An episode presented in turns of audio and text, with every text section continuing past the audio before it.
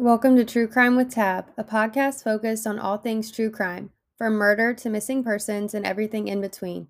If you're here, you must be interested in either true crime or me, maybe both. Either way, I'm happy to have you. This podcast focuses on some very difficult cases and topics overall. I mean, no harm to anyone that I talk about or any situations discussed. Everything that I talk about is based on information that I have found by doing research online and also my own opinions unless stated otherwise. Thanks for being here. Now let's talk true crime. What's up, guys? New mic, new intro, new me. Just kidding. Same me. Welcome back to True Crime with Tab, or if you're new here, hi, welcome. So happy to have you. I'm your host, Tabitha, and today, whew, I have a very frustrating, um, very confusing, really, I guess you could say, case to talk to you guys about. Today, we will be going over the death of Mitrice Richardson. So, Mitrice was an African American female. She was born on April 30th of 1985 to her parents Latisse Sutton and Michael Richardson in Los Angeles, California. Mitrice was mainly brought up by her mom Latisse and her stepdad Larry in a place called Covina, which is still in the state of California. So I feel like I have looked at a million pictures of Mitrice by now, and she looked a lot like her mom. They are both strikingly beautiful. When Mitrice was younger, she was in cheerleading, she was in dance, and I think that she was actually in different competitions for both of these activities. And it sounds like she was extremely talented. And back to the beauty thing, she was even in beauty pageants. Like, what can this girl not do? It sounds like all the things that I wanted to do when I was a little girl. Mitrice was also described as bright, loving, she was smart, and also super inquisitive. She really thought very deeply about everything in life. She never really took anything at face value, which I think is actually a really good quality in a person. You know, she's always thinking, she's wanting to know more, she's always asking questions. Overall, to me, it sounds like she was this nice young girl. She had a bright future, she had a good head on her shoulders, she was caring, she was kind. She really just sounds like the type of person that I would want to be friends with. After graduating from South Hills High School in West Covina, she attended college at Cal State University Fullerton in Los Angeles. She went on to graduate with a Bachelor's of Arts degree in psychology with a 4.0 GPA, and she actually planned on going to graduate school and getting her doctorate's degree. So, really, Mitrice is just brains and beauty all wrapped in one. Mitrice has all these goals and really has already accomplished a lot at her age. You know, things that were part of her long term life goals, her life plan. And she also was a dancer, like a go go dancer. And I don't want any of you judging her or saying anything negative. You know, this was an incredible human being. This was someone's daughter, someone's friend. She was loved, she was important. And I know a lot of people will hear dancer or anything even closely related and they will immediately have negative thoughts. So I am asking you, don't be that person.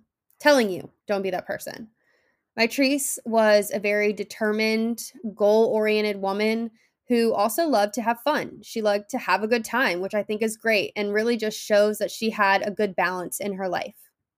She was also openly and proudly a lesbian, which I mainly bring up because at the time of this case, she had been dating her girlfriend Tessa for around two years. And when I was doing research, I came across photos of the two of them together. They both just looked so happy together. And after what happened, Tessa really rallied to figure out what happened to her girlfriend. And it's extremely sad to know the outcome. Tessa described Mitrice as very open. She was very accepting of other people. And she was also the type of person that people naturally gravitated towards.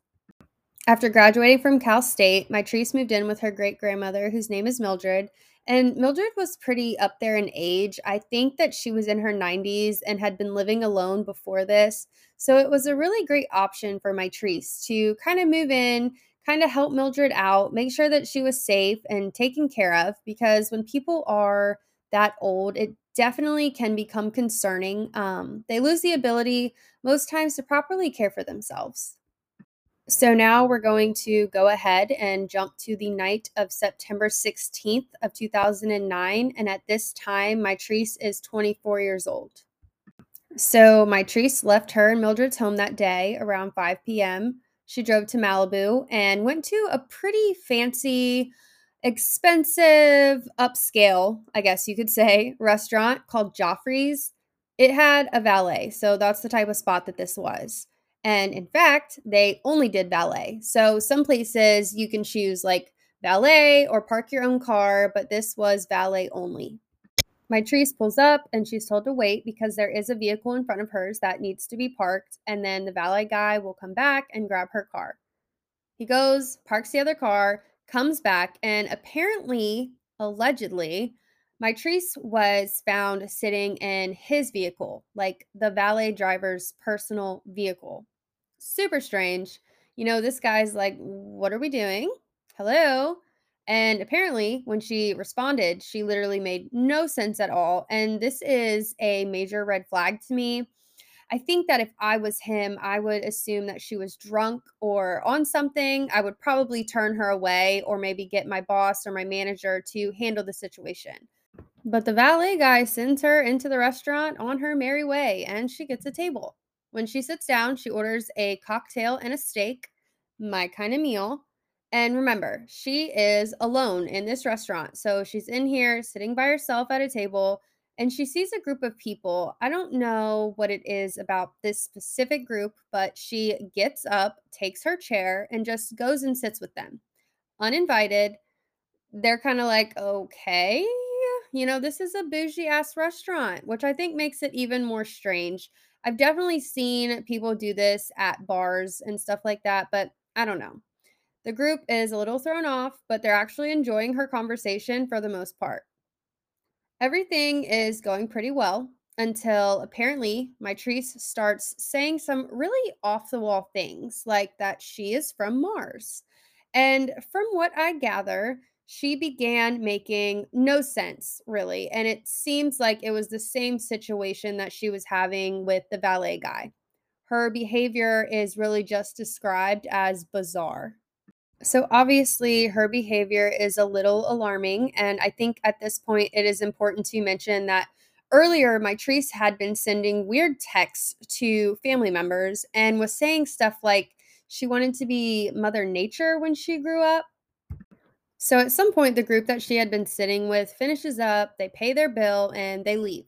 Mitrice is still there afterwards, but she does get up to leave shortly after they did, and she's trying to just walk out the manager stops her and is like, Hey, you didn't pay for your meal. And she tells them the group of people that she had been with had paid for it, but they had not, and they didn't even know her. The manager tells her this, and they can kind of tell that something's up with her. They probably think that she's drunk or she's on something or she's just being foolish, but they're asking her, like, What are you going to do? How are you going to pay for this? And she really isn't giving an answer. So then they go on to ask if they can call someone who will help her, you know, someone who can pay the bill for her because you can't just come in here, eat an expensive steak, and have a cocktail and then dip out. Well, she goes on to give them Mildred's number, who actually does try to pay for it, but then the manager is telling her that she has to physically come in and sign for it and that she can't pay for it over the phone, which I think is just dumb. You know, if it's being paid for, Mitrice can easily just scribble a signature or whatever else you need and move on, but they're like, nope, sorry, not going to work. Well, 90 something year old Mildred can't just drive up to this restaurant, which is a, a good ways away from her. Like she physically can't. And it's also around 10 p.m. at this point. It got to the point where other people in the restaurant noticed the commotion, they noticed what was going on, and they really just wanted to help. So they're all offering to pay for Mitrice's meal but by now, the manager is concerned about Mitrice's state, about her behavior, probably fearing um, for her to drive with the way that she was acting. Again, they probably think she's intoxicated. So they go on to call the police, which I really wish that Mitrice would have called one of her parents instead of Mildred or something. Like this entire situation could have turned out completely differently. But Mildred does actually reach out to Mitrice's mom, which I will get into in a little bit. I listened to the 911 call from the restaurant to the police, and a woman who works at the restaurant, I'm not sure if this was the manager or just a worker there or what, but she says, like, there's a guest here, they're not paying, they sound crazy, and also says that she thinks the guest, aka Mitrice, is on drugs. So police come out there. Mitrice is still acting strangely. The police go ahead and give her a sobriety test, and they actually determine, based off of it, that she is sober. Weird. But now that they have determined this, the cops are like, okay, we have to figure the bill situation out. Like, do you have any way to pay for it? And she tells them that her wallet might be in her car. Why she had a wallet and didn't take it in the restaurant, I don't know. So the police go to her car. They say they can't find the wallet, but they do find some weed and they decide to arrest her. Her car is towed and she is taken to the police station. And remember, Mildred had called Mitrice's mom, Latisse, about what was going on. And Latisse is like, What the hell? Like, you know, if you were hearing this story, you'd probably be wondering why Mitrice didn't call you to begin with why this was even an issue. She's probably thinking Mitrice is a little hammered, she had a little too much to drink. Like that would definitely be my first thought. So Latisse calls Geoffrey's, the restaurant, trying to figure out what's going on. They tell her that Mitrice was arrested, and she's just trying to remain calm at this point. She's pretty far away. It's the middle of the night almost. And from what I understand, she also had a younger child at home with her. So it wasn't really an option or something that was convenient for her to just get up, walk out, and drive out to Geoffrey's or the police station. I also think she was probably thinking that, you know, the police have her. She's safe. She's going to be at the station. She'll sober up overnight, and then I can go grab her in the morning.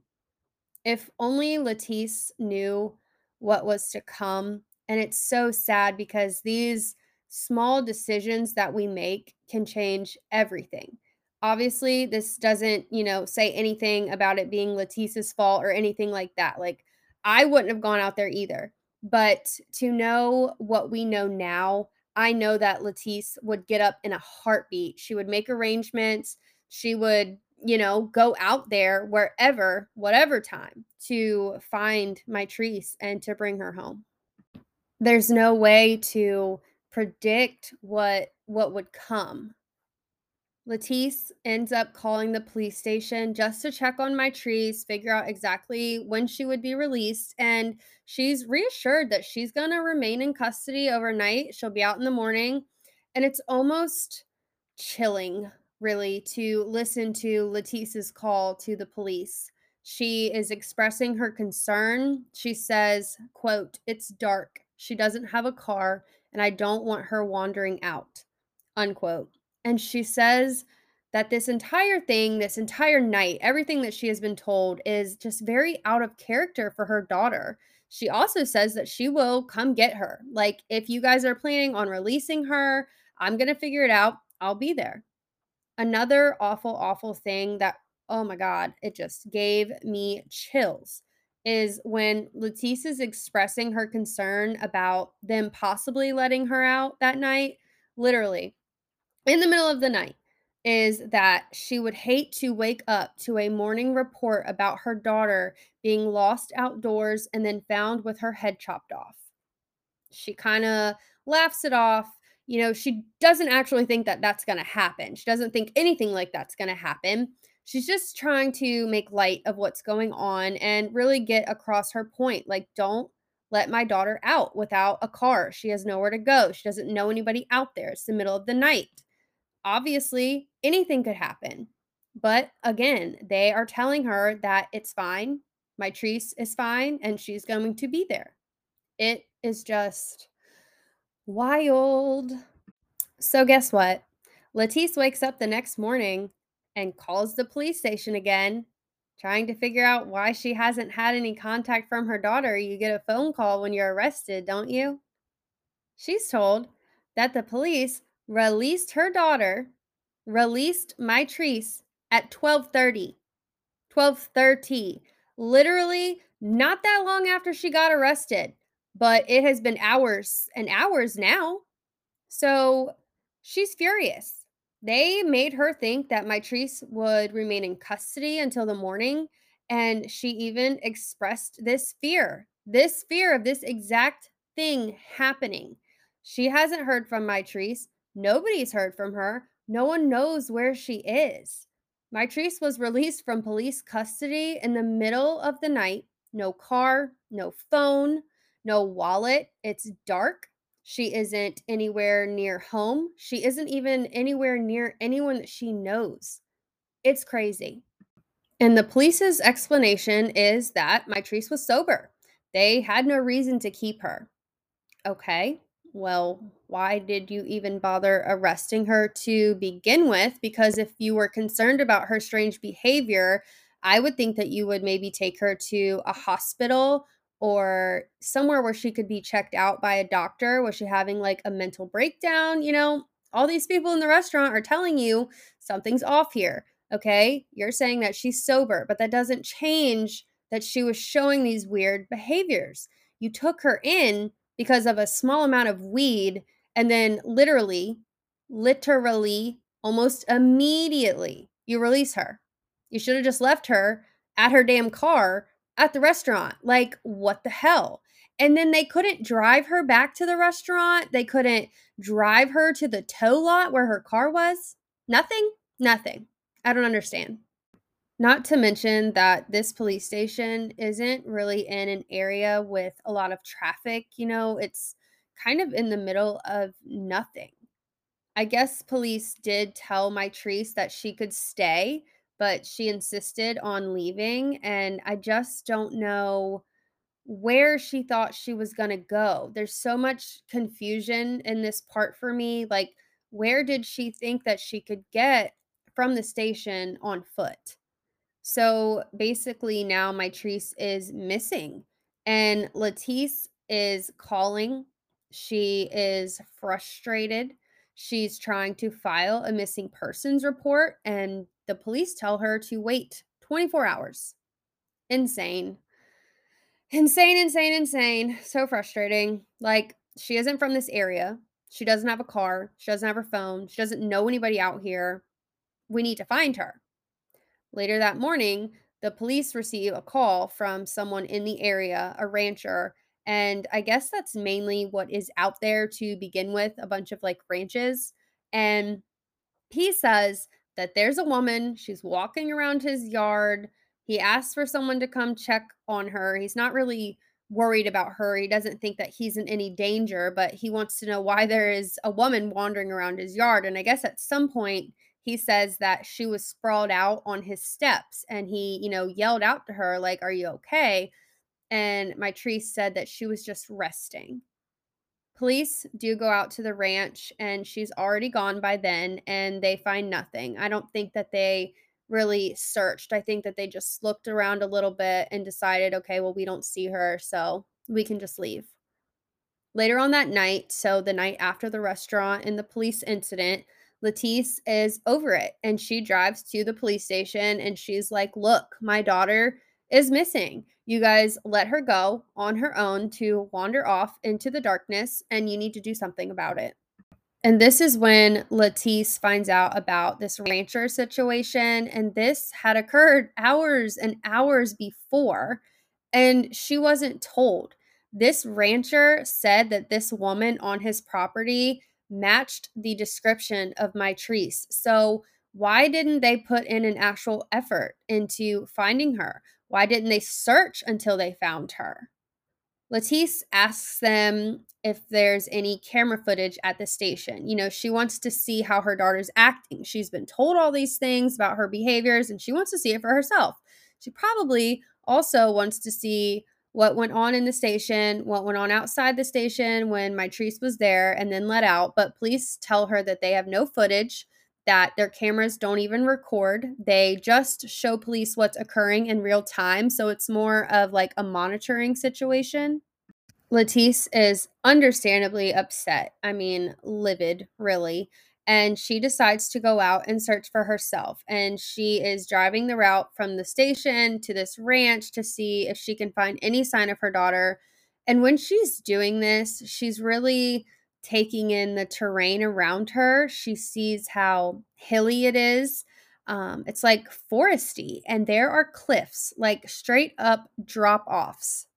So, how could Mitrice just be out here walking around, especially in the dark? It's terrifying, and she finds nothing. Nobody knows where Mitrice is, nobody knows what happened to her. A few days later, the police and search dogs do go out to the ranch where Mitrice had been seen, and the dogs pick up on her scent. So this verifies that it was her who had been out there, but they cannot find her. They search her car at the tow lot, and guess what they find? Her fucking wallet. Her wallet. They find her wallet. They also find her cell phone and a journal. So I'm livid, first of all, that her wallet was literally there the whole time. Like this all could have been avoided numerous times by now. How they found weed, but not her wallet, I don't understand. And she had money. Like she had money. She could have easily paid for her meal. I just don't get it. It's also important to note that the journal they found was full of like a bunch of random ass writings. Like it kind of sounds to me like it was very similar to the way that she had been speaking, and it just didn't make a lot of sense. But this really makes it sound like Mitrice had been acting strange for at least a few days. And a psychologist looked through the journal. They took into account how Mitrice was acting, the things that she was saying, and apparently they came to the conclusion that this whole thing sounded like a bipolar episode. But Mitrice had never been diagnosed with bipolar or any mental illness. Um, she had never shown any signs at all before this situation had occurred.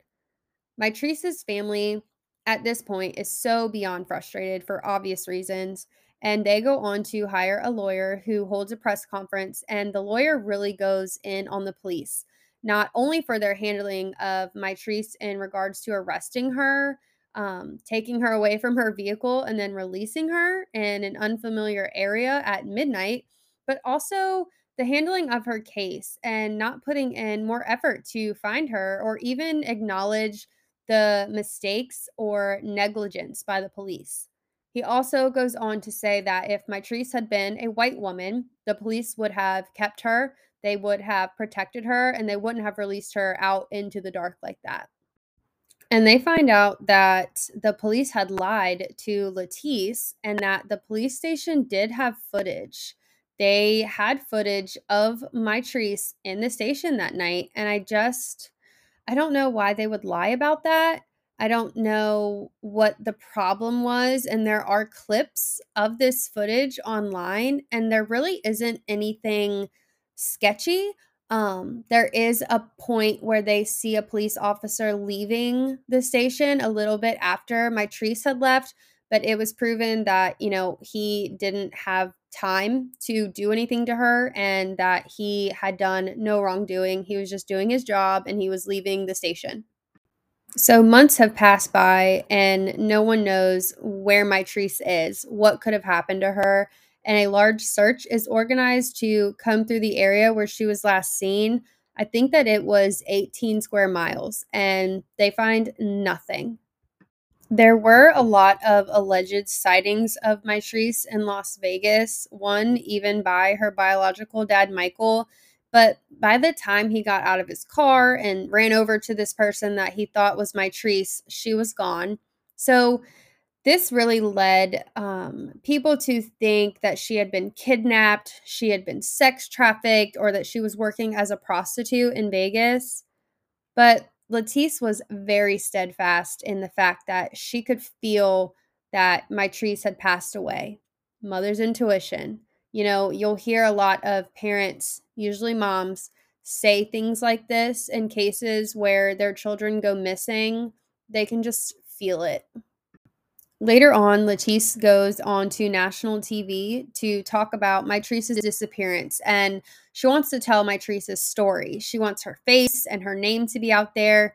She also wants to discuss what happened and how uncharacteristic the entire night was for her daughter. She wants to talk about how negligent the officers were after Mitrice's arrest and her release. And she even files a lawsuit against the police for numerous reasons regarding Mitrice's disappearance. But after an investigation, it is determined that the officers did nothing wrong. They were not responsible for what was taking place. You know, this is a devastated mom with zero answers, none. And I've said this before the unknown is so heavy, it is so difficult to live with.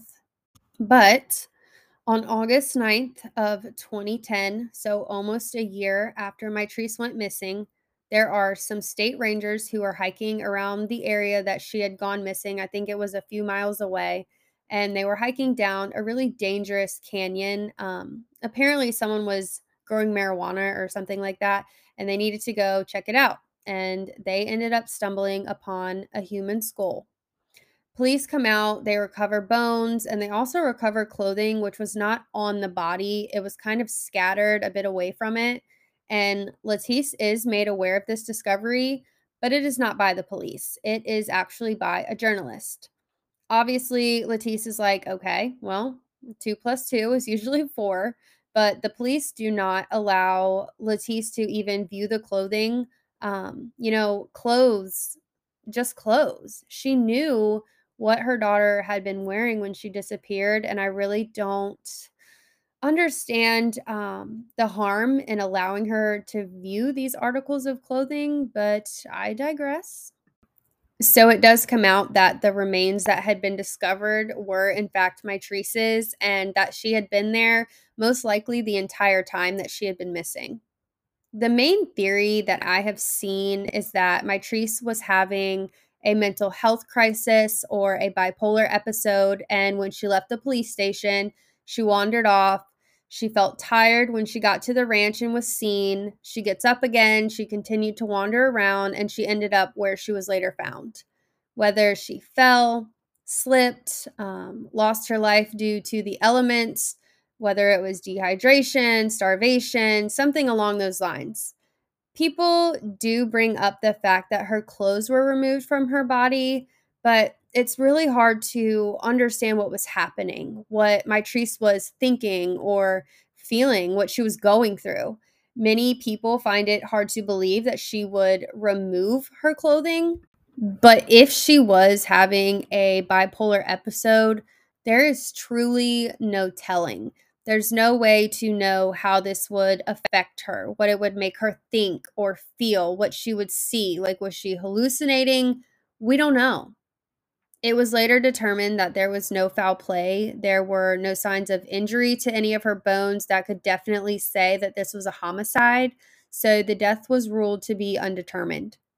Many people were also very thrown off because the clothing that was found, which belonged to Mitrice, was never tested, like for DNA or anything. A lot of people didn't think and couldn't believe that Mitrice had done this to herself or that she had ended up where she was on her own.